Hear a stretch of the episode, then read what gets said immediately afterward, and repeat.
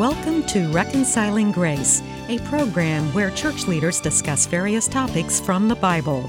During the discussions, there may or may not always be agreement from every panel member on every point, but there is full agreement on the fact that the way to God the Father is through the reconciling grace of Jesus Christ. This is Pete Vecchi, and I want to welcome you to this episode of Reconciling Grace. Joining me today are Mick Wells and Vicky Cundiff. And Vicky, you have had the honor, if you want to call it the honor, maybe it's the the horror. I don't know if it's the horror, but I think you've really, really wanted to share this particular topic. You you brought it up to us and say, I have something I really, really want to share, and it's really good to know when somebody's excited about a topic. So I think I'm just gonna pass it over to you right now and say, why don't you let us know what's going on here? Okay, well, just something I feel that God led me to. Uh, I titled it "Whose Fault Is It?" Um, because you know bad things happen in this world, and that's what we're going to be talking about today. And sometimes fault is directed in certain places, you know, as a way of maybe finding answer answers to things. Uh, but I just thought we would talk about that today and just uh, maybe help some people maybe going through some things. Maybe they'll get some answers to this or whatever.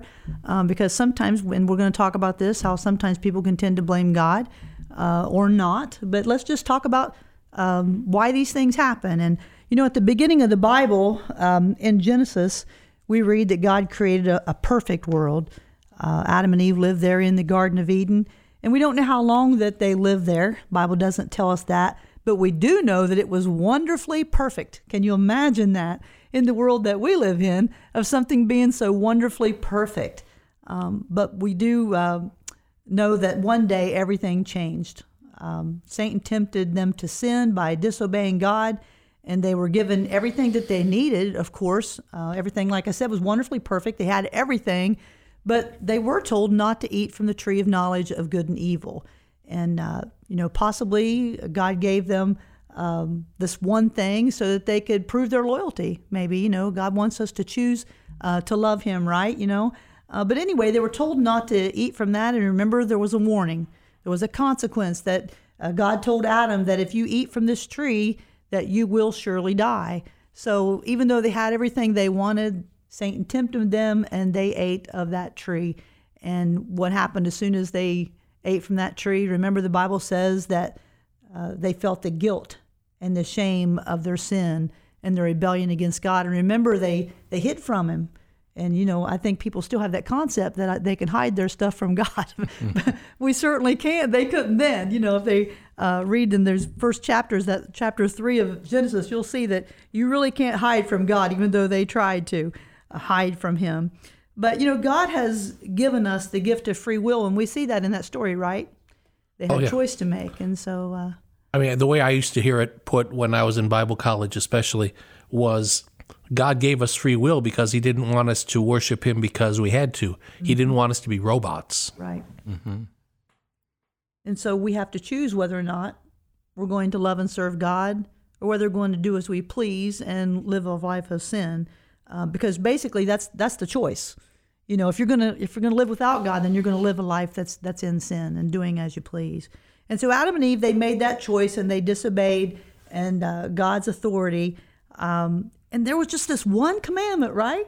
Uh, but yet they couldn't obey that, that one commandment, and they ate from that tree. And uh, as we said at that moment, sin came into the world. Uh, they felt the guilt and the shame of their sin, but there wasn't just consequences for them, right? We have the consequences as well that we have to live in. We know that uh, we're all born as sinners with a sinful, na- sinful nature, and that everyone then is going to sin. We're just born that way. So let's talk about the consequences. Um, what are the consequences of living in this world since that day when that perfect world that they lived in was marred by sin? I think the reality is that uh, consequences are all around us. We run into it every day. Uh, we, I mean, death, death came into the world. Sin came into the world according to the Scripture and the effects of sin are all around us. You know, people we thought we could trust, we find have lied to us or deceived us. Um, people, um, well, I guess what gets me is that non believers typically believe that mankind is the answer to the world's problems, and mankind is inherently fallen because of this effect of, of sin on the world. And so they're looking to man in some kind of illusion of innate goodness. But uh, as, I, as I look at the world, I, I see a power outage in a big city gives rise to all kinds of crime, looting and and uh, theft and beatings and uh, just very ungodly behavior. And we have to recognize that that's the world we have until we can enjoy um, peace and freedom, if you will, in the presence of Christ. And I think He has that all planned for us. Yeah, I think He does. Just to jump off something that you said, Mick, um, you talked about the fact how humans seem to, and you didn't use these words, but the, the sense of it is that humans seem to think that we can make everything right, that we can solve all these problems. But in essence, wasn't that really what the original sin was? Is that human beings, Adam and Eve, chose to follow their own way mm-hmm. rather than the way that God told them.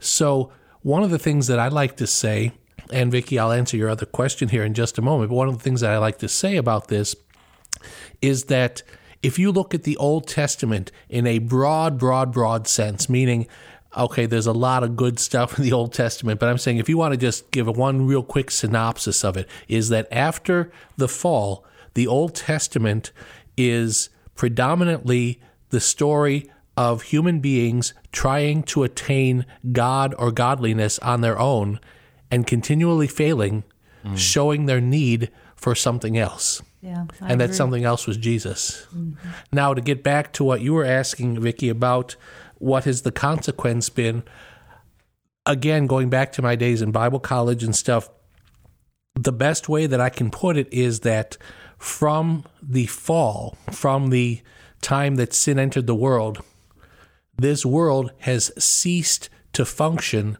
the way that it was uh, originally intended to function. Let me say that one more time without the tongue twister. It has ceased to function the way that it was originally intended to function. So, all kinds of things have happened in the world. Somebody said to me, Well, what about, for instance, maybe there were no, no tornadoes? Maybe there were no tsunamis.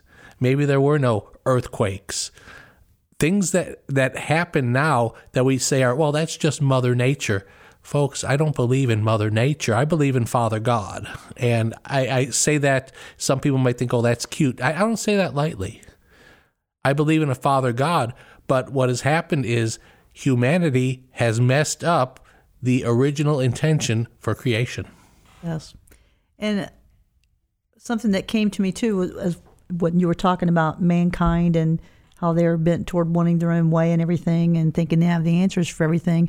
Don't you think that that's because sin rises up that deep need for selfishness and pride? And that's what people operate out of. Yeah. I'd like to just mention that I think the the real tragedy in the panorama of existence is the first fall, and I think the that fall refers to uh, Satan mm-hmm. Lucifer. This is a created being who wanted to be God. He was obviously given free will because he exercised that will to rebel. Mm-hmm. But when we say sin entered the world and that uh, through the fault of, of mankind, and that is true, but, there's obviously a fall that took place before that. And as when, when we, you were reflecting upon the story of the Garden in Eden and a in a perfect world. Well, God declared it very good, his, his creation. But Satan had obviously already fallen when he took the form of a serpent and did the temptation. I, I don't know that any scholar can say exactly when that happened, right. but I think that's the real tragedy because if Satan hadn't fallen, would there have been a temptation? You know, but the fact is, uh, we're left with the light that we have in the scripture and uh, these are the cards that you and I have been dealt uh, through the generations of time since Adam, and we are certainly living with the effects of a fallen world. Yes, we are. And there's death now. You know, in the Bible it says that God told Adam, You will surely die. Mm-hmm. But even that is twofold. You know, you got physical death, and so we're going to live in this world where we're going to die. And so that means there's going to be sickness and there's going to be disease and, and all this kind of thing is going to happen. It's not just about the sin of what people are going to do to us, which we know that that happens. We can sin against people, they can sin against us if we choose to do so or if they choose to do so. But there's also this natural course of the body is going to decay, it's going to die one day. Mm-hmm. But then there's the aspect of spiritual death because both things happened that day. Yes. Everything was perfect, everything was good, they were walking with God. And now there's this spiritual death because now sin has entered into the world. And of course, we know the remedy to that is Jesus Christ. And when we talk about spiritual death, I think that there are a lot of people who have the idea that well, what's hell really? I mean, is hell really all about this really hot place where this devil who is dressed in red and carrying a pitchfork and has pointy ears and a pointy tail or whatever?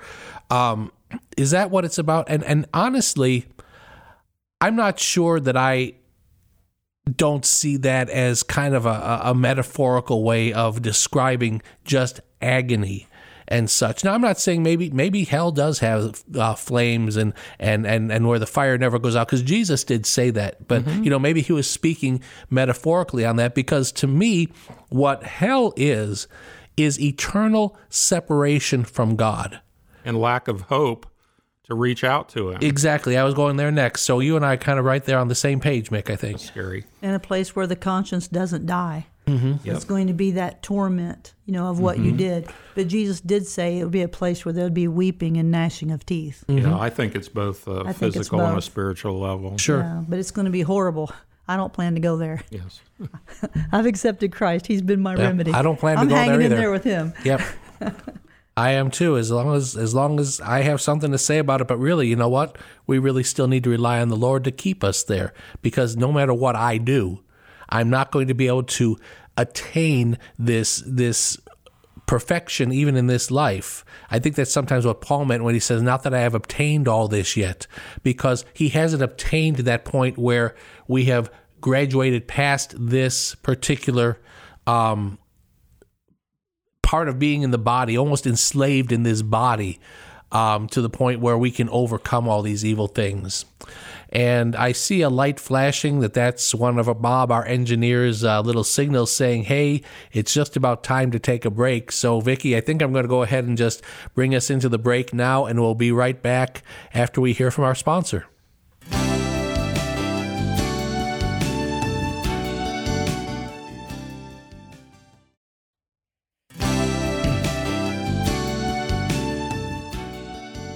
And we're back from our break, and we've been talking about uh, what happened at the fall in the Garden of Eden and how sin and death came into the world. Uh, God's commandment to not eat of the tree of knowledge of good and evil was meant to protect Adam and Eve from evil, wasn't it? It was meant for their own good. Uh, but now, because they sinned against God and they ate from the tree of knowledge of good and evil and sin entered the world, now they and all of humankind now struggle in this life in the fight against good and evil. And believe me, I, I, so believe that there is a battle going on. There's spiritual warfare going on that, that we can't see. But we know that we can't live this life without experiencing the effects of the fallen world that we live in. It's a sinful world. And even though we know that we live in this world of sin and death, we can still try struggle to try to understand why bad things happen to us. I think that at some point that's a question uh, that goes through everyone's mind sometimes at some point in their life. But where did we get the idea that nothing bad is going to happen to us in this life? Well, I think it flows somewhat from people's false construction of the character of God. In other words, a lot of people would want to accept the uh, premise that God is good, and of course we all do. The song yes. says God is good all the time, and and He is, and He is. He's good all the time. But with that in mind, and without regard to what the scriptures reveal to us about the character of God, they say, then okay, if if God truly is good and loving, um, he nothing bad should happen in this world, and that God, where was he? He should have stepped in and blocked this thing. And why should he do that? It's because I say so, because that's my concept of a good and loving God. So I think we we tend to uh, come up with a character of God out of our own construction and not let the scriptures reveal to us uh, through the leading of the Holy Spirit God's uh, true nature and purpose. I agree. And it's also, just to add to that, I just don't want to go through this, so come and rescue me, Yeah. kind of thing. You know? I Well, think sometimes they look at God as a divine fire extinguisher or, or alarm bell, where if they really need Him, they bust the glass and say, Here, God, now come out and help me. And I think that happens a lot, especially when people first um, give their lives to Jesus Christ. You know, because we we are taught, and we are taught rightly, that Jesus loves us, that we are now adopted into God's family, that uh, God the Father is our Father, Jesus is our brother, and why not think that hey, the God of the universe who loves us and is good is going to protect us from everything, and you know, this goes back even to the days when, when Jesus was walking this earth. Even the disciples would not understand it when he told them that he was going to be killed, that he was going to be crucified. Um, look at all the suffering that Paul went through in the New Testament. Um, every one of the apostles outside of Judas who who hanged himself um, was either put to death or they tried to put him to death. Tradition holds that that the apostle John um, died a natural death, but that was only after at one point being thrown into boiling oil and surviving. That's part of the the um, historical understanding of what happened to John. And exiled. yeah. Couldn't kill him, so they exiled him. yeah. We have a scripture from John chapter 16, verse 33, and gives us an answer uh, to what we're talking about here. So, Mick, if you would like to read that for us, please. Sure. Uh, Jesus told his disciples these words I have told you these things so that you may have peace in me. Here on earth you will have many trials and sorrows, but take heart, because I have overcome the world. So, we're told here that we will suffer many trials and sorrows, but Jesus gives us the peace in the midst of it, and He is our hope in this life and also in the life to come. So, we do have that warning, is the point there. You will suffer many trials, you will have many sorrows. In another place, he tells us that uh, it's not, you know, part of our scripture here, but he tells us that you will be persecuted. I was persecuted, and you will be persecuted. And so, this idea that nothing bad is ever going to happen to us is all in our own head. It's because we don't want to suffer. And it's like you were saying earlier, Mick, that we think that uh, God is, He's this great God, so we shouldn't have to suffer. But there is suffering in this life. It's a fallen, sinful world, as we said. And so suffering is going to take place in our life. But you know, we've all said maybe, or we've heard someone else ask these questions Why did this happen? How could this have happened? Why did God allow this to happen? Or why did God do this to me? Or why didn't He stop this? Those are classic questions, aren't they? You know, we have a story in uh, the book of John, chapter 9. There was a man who was born blind, and the question was asked who sinned, this man or his parents, that he was born blind? And that's because traditionally they believe that if anyone, if something bad happened to someone, then there must be sin in their life somewhere. So it was either the sin of this man, but then they had to justify it that maybe even his parents sinned since he was born blind, he was born that way, trying to find a reason. Like you said earlier, I thought that was good how uh, mankind, we're always thinking that we have the answers for everything, and, always, and we're also always looking for a reason, uh, an answer for something. And so traditionally, that's what they thought. Uh, And when, when you're saying they, you're talking about the Jewish culture the at Jewish that time. Jewish culture at that right, time. Okay, They they okay. thought that back at that time. But remember the story of Job. What a tremendous book of the Bible. If uh, Mm-hmm. any of our readers haven't read that, it's just a tremendous book. Uh, talks about suffering. We know that tragedy struck Job. He lost all of his livelihood. Uh, he had a lot of riches and, and things. He lost his livelihood. Uh, but most importantly, he lost all 10 of his chil- children in one day. A terrible storm, and, and Mm. they died. And his friends, now, if you can imagine having friends like this, his fri friends eventually came to visit him, and their intention was to comfort him, but they had that same concept. And they were pretty much telling him that it's because you sinned that all this has happened to you. And Job's like, I know my heart's pure.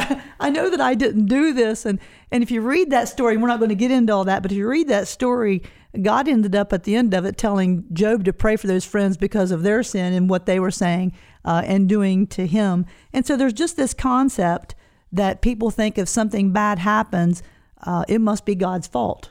You know, He's punishing because of sin. You've sinned. It's your fault. It's someone's fault uh, in that way. And we see that in modern day, you know, if something happens, catastrophes or something, that it could be a, a punishment for sin.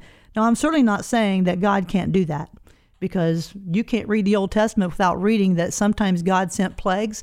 Um, he sent some kind of t- catastrophes to happen. Uh, he would allow an army to come and overtake a whole country uh, as punishment for sin. But realistically, we don't know when that's happening nowadays. We can read that in the Bible and know that uh, it's been told that, that that happened, but we really don't know. So the concept that we're really looking at right now is that tragedies are going to happen, right? Mm-hmm. Things are going to happen to us in this life.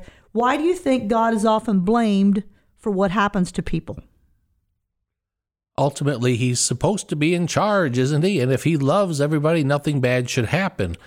Now, I can't claim to have all the answers, but again, I, I some of the things I learned in Bible college I have stayed with me for all these years. As much as I've always hated going to school and I hate taking classes, some things have stayed with me. And one of the things that one of my professors said that has stayed with me for all these years is that we live in this fallen world. I like to use the term that it is infected and affected by sin. I think I've said that in previous broadcasts. And here's the thing God generally, and again, I use the word generally, allows the natural course of events to take place in this world. It's a fallen world. He generally allows them to happen unless, and this is a big underlined, bold faced unless, he chooses to supernaturally intervene. And what I have found is that when he does choose to supernaturally intervene, it is because it's going to bring glory to him in some way. Mm-hmm. Mm-hmm. And that is what we was referring to, John chapter 9, and the, the man was born blind. And Jesus said that very thing, that it was for God's glory because, you know, it, it was happening anyway. Mm-hmm. But God used that for his glory because Jesus healed him. I'm glad to know I yeah. didn't just make that up. Yeah. you was reading scripture, weren't you? Yeah. I think it seems to be human nature whenever things go wrong. The first reaction is to blame somebody or, or, or something. And I used to witness this uh, when I was uh, working. If something went wrong, you, two people might argue, oh, it's your fault. No, it's your fault.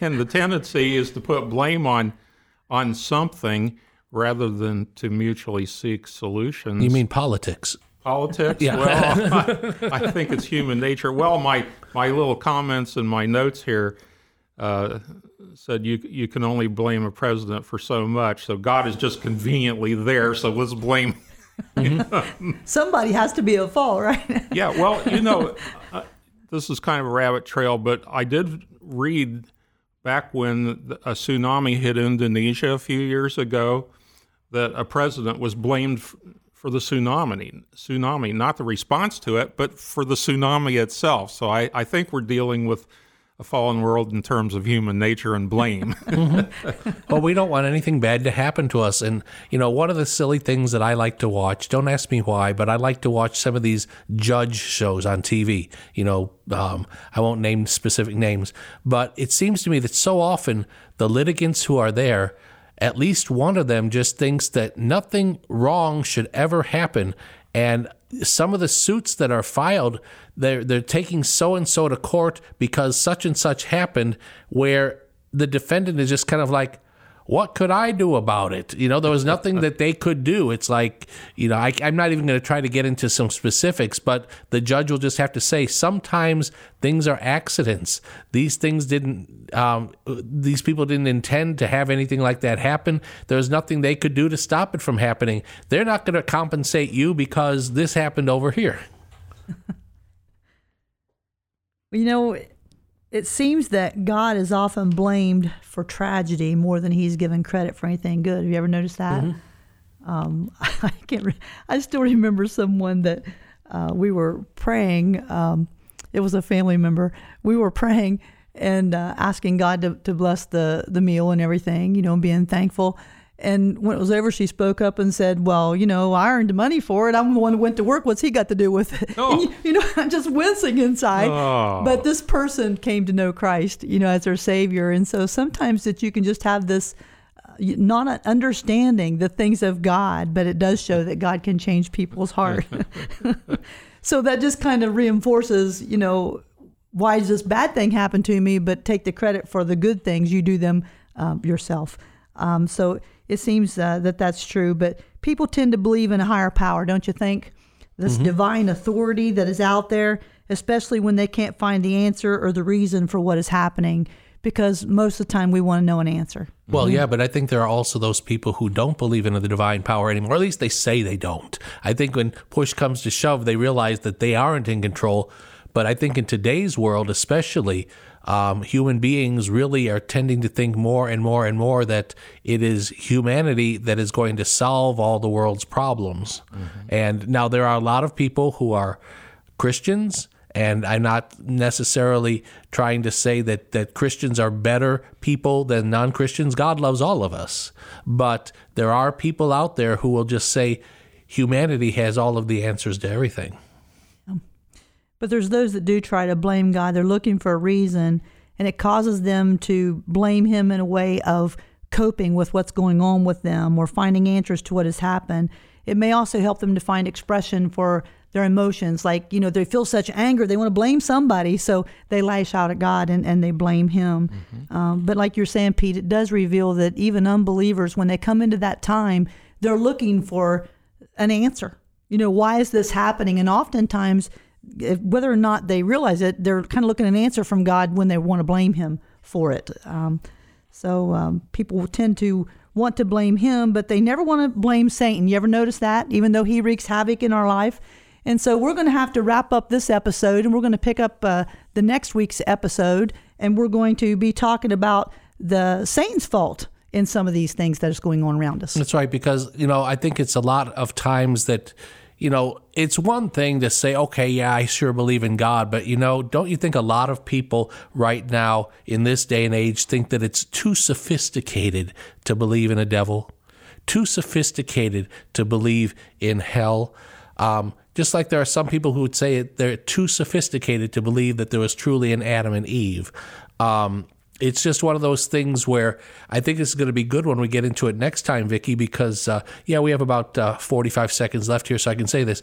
Um, that it's good because the devil really should get a lot of the blame, but we blame either each other or God, and we kind of put the devil off to the side. That's because he's sly and he's trying to get hide behind the, the bushes, so to speak. yep, and and you know I I do not like Satan, but sometimes we got to remember he's good at his job. So. Well, we have about uh, just a few seconds left here. So, Vicki, I want to thank you for sharing uh, this topic today, and we're going to get into part two of it next time. So, for Vicki Cundiff and for Mick Wells, this is Pete Vecchi, and I want to thank you for joining us for Reconciling Grace. This has been Reconciling Grace.